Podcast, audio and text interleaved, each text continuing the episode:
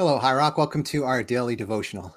As we continue with our walk through the book of Isaiah, we are now continuing a um, three section story uh, where the Assyrians, the Assyrian army, is at the gates of Jerusalem. Yesterday, we saw that the response to their dishonest spiritual conversation was silence. Today, we're going to look further at Hezekiah's response to the situation. So, we are in chapter 37, uh, various verses where we read this. When King Hezekiah heard the report, he tore his clothes and put on burlap and went into the temple of the Lord. And he sent Eliakim, the palace administrator, Shebna, the court secretary, and the leading priests, all dressed in burlap, to the prophet Isaiah, son of Amos. They told him, This is what King Hezekiah says Today is a day of trouble, insults, and disgrace. It is like when a child is ready to be born, but the mother has no strength to deliver the baby. But perhaps the Lord your God has heard the Assyrian chief of staff, sent by the king to defy the living God, and will punish him for his words. Oh, pray for those of us who are left. Soon afterward, King Sennacherib received word that King Tirhakah of Ethiopia was leading an army to fight against him. Before leaving to meet the attack, he sent messengers back to Hezekiah in Jerusalem with this message. This message is for King Hezekiah of Judah. Don't let your God, in whom you trust, deceive you with promises that Jerusalem will not be captured by the king of Assyria. You know perfectly well what the kings of Assyria have done whenever wherever they have gone. They have completely destroyed everyone who stood in their way. Why should you be any different? Have the gods of the other nations rescued them, such as nations of Gozan, Haran, Rezeph, and the people of Eden who were in Telassar? My predecessors destroyed them all. What happened to the king of Hamath and the king of Arpad? What happened to the kings of Sepharvaim, Hena, and Iva? After Hezekiah received the letter from the messengers and read it, he went to the Lord's temple and spread it out before the Lord. And Hezekiah prayed this prayer before the Lord O Lord of heaven's armies, God of Israel, you are enthroned between the mighty cherubim. You alone are God of all the kingdoms of the earth. You alone created heavens and the earth. Bend down, O Lord, and listen. Open your eyes, O Lord, and see. Listen to Sennacherib's words of defiance against the living God. It is true, Lord, that the kings of Assyria have destroyed all these nations, and they have thrown down the gods of these nations into the fire and burned them. But of course, the Assyrians could destroy them. They were not gods at all, only idols of wood and stone shaped by human hands. Now, O Lord our God, rescue us from his power. Then all the kingdoms of the earth will know that you alone, O Lord, our God. And this is what the Lord says about the king of Assyria His armies will not enter Jerusalem, they will not even shoot an arrow at it. They will not march outside its gates with their shields, nor build banks of earth against its walls. The king will return to his own country by the same road on which he came. He will not enter this city, says the Lord. For my own honor and for the sake of my servant David, I will defend this city and protect it. That night, the angel of the Lord went out to the Assyrian camp and killed 185,000 Assyrian soldiers. When the surviving Assyrians woke up the next morning, they found corpses everywhere. Then King Sennacherib of Assyria broke camp and returned to his own land. He went home to his capital of Nineveh and stayed there. One day, while he was worshiping in the temple of his god Nisroch, his sons Adramelech and Sharezer killed him with their swords. Then they escaped to the land of Ararat, and another son, Esarhaddon became the next king of Assyria. And this is the word of the Lord. Thanks be to God. So as Hezekiah moves a little bit beyond the response of of uh, silence in the face of intimidation uh, in our previous chapter, um, but he's still not responding uh, so much directly to Sennacherib. His instead, his attention is turned uh, directly to God. And one thing I think is interesting is that first of all, he has this uh, seemingly unshakable confidence in God, but it's not like a blind optimism. Uh, in, in, fact, this is evidenced right in the first verse that he puts on, uh, you know, sackcloth, he puts on burlap. He's in in mourning and repentance and and deep emotion. And then he calls uh, in verse four and following. He calls for Isaiah to join him in prayer to pray because the king of Assyria has mocked God. And then also in verse four, the, the NLT kind of glosses over this, but uh, the they pray for the remnant. It says those who are left behind, but it says they pray for the remnant. And I think that's actually an important word because it's a concept that's come up a number of times in Isaiah's prophecies and Isaiah's preaching. And uh, especially in like chapter 10, for instance, there's this promise of the remnant being brought back to Jerusalem. And I wonder if Hezekiah has been attentive all these years, attentive to the preaching of Isaiah. So he latches onto this this long-term promise of God about the remnant that will be brought back.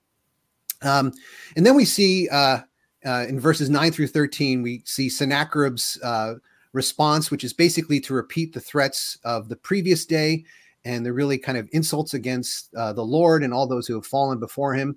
And Hezekiah doesn't dismiss this threat. Again, it's not uh, blind optimism. He literally instead hands it over to God. He goes back to the temple and he lays the letter uh, rolls it out in front of God. It, it's kind of like he's literally handing it over to God, giving it over to God.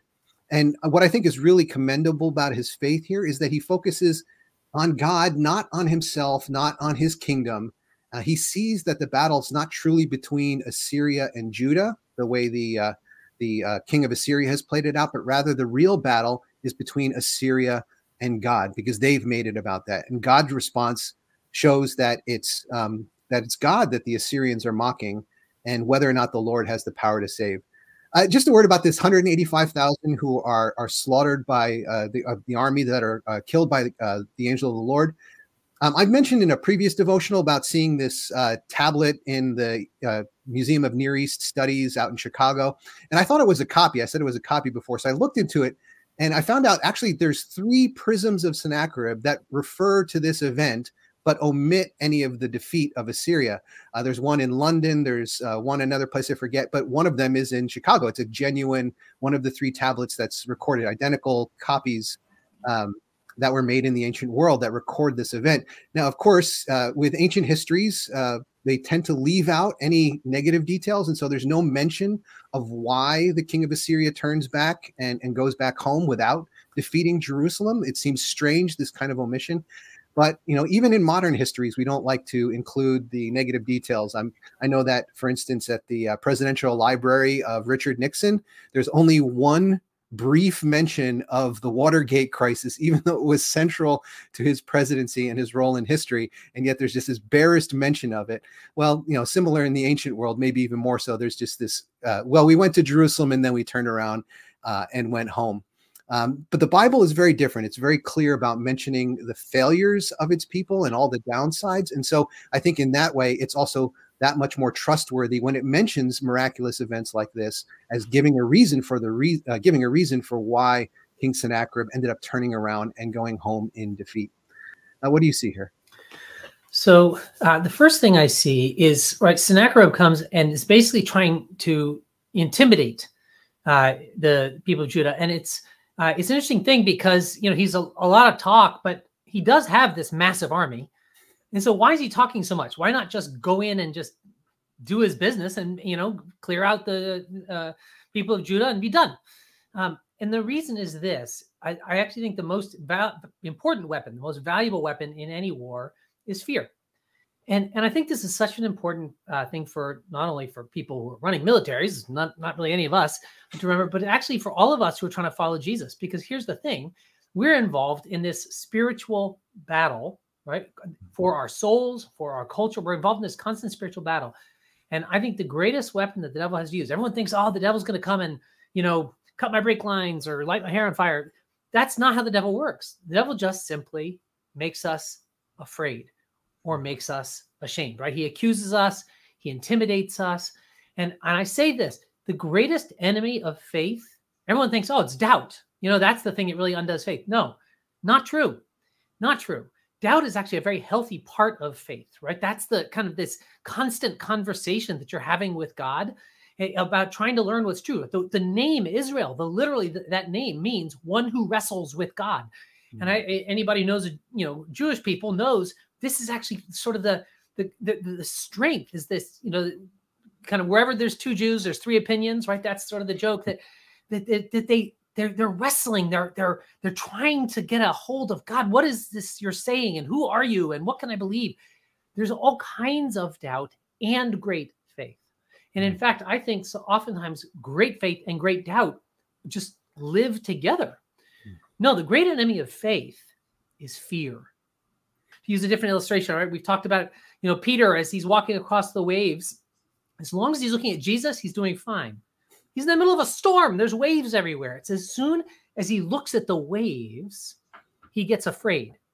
And in that moment, he starts to sink.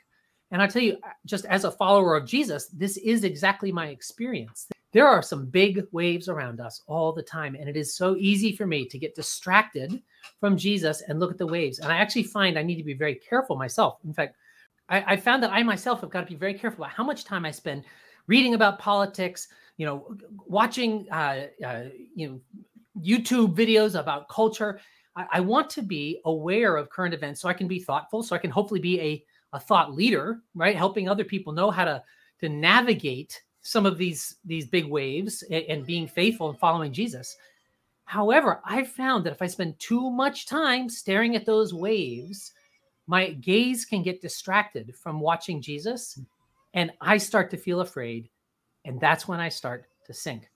And so I see that what the, the snack trying to do is he's trying to make Hezekiah and the people of Judah afraid so that they'll take their eyes off of God. What instead Hezekiah does right away is goes into the temple of the Lord, lays all this out before the Lord, seeks the Lord's prophet, you know, calls on the Lord's promises that Hezekiah in that moment of intimidation actually specifically turns his gaze on God and, and lays this at God's feet. So that's the first thing I noticed. The second thing, and I'll be quicker with this one, hmm. uh, but the second thing I noticed, verse 34, I'm going to pick up. He says, The king will return to his own country by the same road on which he came. He will not enter the city, says the Lord. For my own honor and for the sake of my servant David, I will defend this city and protect it. And, and as I read about that, I, I think actually uh, about the, the, the promise that God has made to the church. And you know, I have no confidence. Goodness knows, our, our church has gone through seasons of of uh, just real vitality and other seasons of sort of despondency. We, you know, times when our budget is doing great, other times when our budget is in crisis. We've been in all the different kinds of seasons, uh, and and there are times when I wonder, golly, are, are we gonna are we gonna make it? You know, are we are we still gonna be here in in you know five years or five weeks? I don't know. Uh, I don't know what will happen to High Rock Church. But here's what I have zero fear about I have zero fear about the church. God will not let the church die. And I hear all these threats, just like King Sennacherib. There are all these people threatening and saying, oh, young people aren't interested in faith. And, you know, just my whole life, I feel like I've been listening to the prognostications of those who say that the, the Christianity is kind of in its, you know, kind of dying days. God made a promise, right? In, in uh, uh, Matthew 16, um, Jesus says uh, that, you know, like the, the, the church you know is, is built upon this rock and the gates of hell will not prevail against it. God has made a promise that the church will not die. And so if i were having to trust in the human leaders myself included i would think the church is doomed for sure. It's almost like you know some of the dumb things we do it's like we were trying to tear it apart. But the reality is that god himself will defend it for his own honor, for his name's sake, and for, for the sake of his mission. And so that's where my, my all of my confidence mm-hmm. is there's no way I can mess up enough to overcome God's incredible power and grace. Hmm. Well, that's a theme we're going to uh, return to tomorrow a lot about where our focus is. Uh, but for now, Dave, I'm wondering if you'd be willing uh, to pray for us that our eyes would be on God and the covenant that God has made with us. Of course, let's pray together. Lord, we are so easily made afraid. And there are so many big waves around all of us. And yet, God, we want to keep our eyes fixed on Jesus, the author and perfecter of our faith. God, you are the one in whom we trust, not our cleverness, not our ability to ride the waves or evade them. Lord, you are the, the one who promises us victory and protection and security. God, it is in you alone that we place our hope. We pray this in the name of Jesus, our Savior. Amen. Amen. Well, thank you everyone for joining us today. I hope you come back tomorrow as we see another moment in Hezekiah's life and how he responds. Go in peace.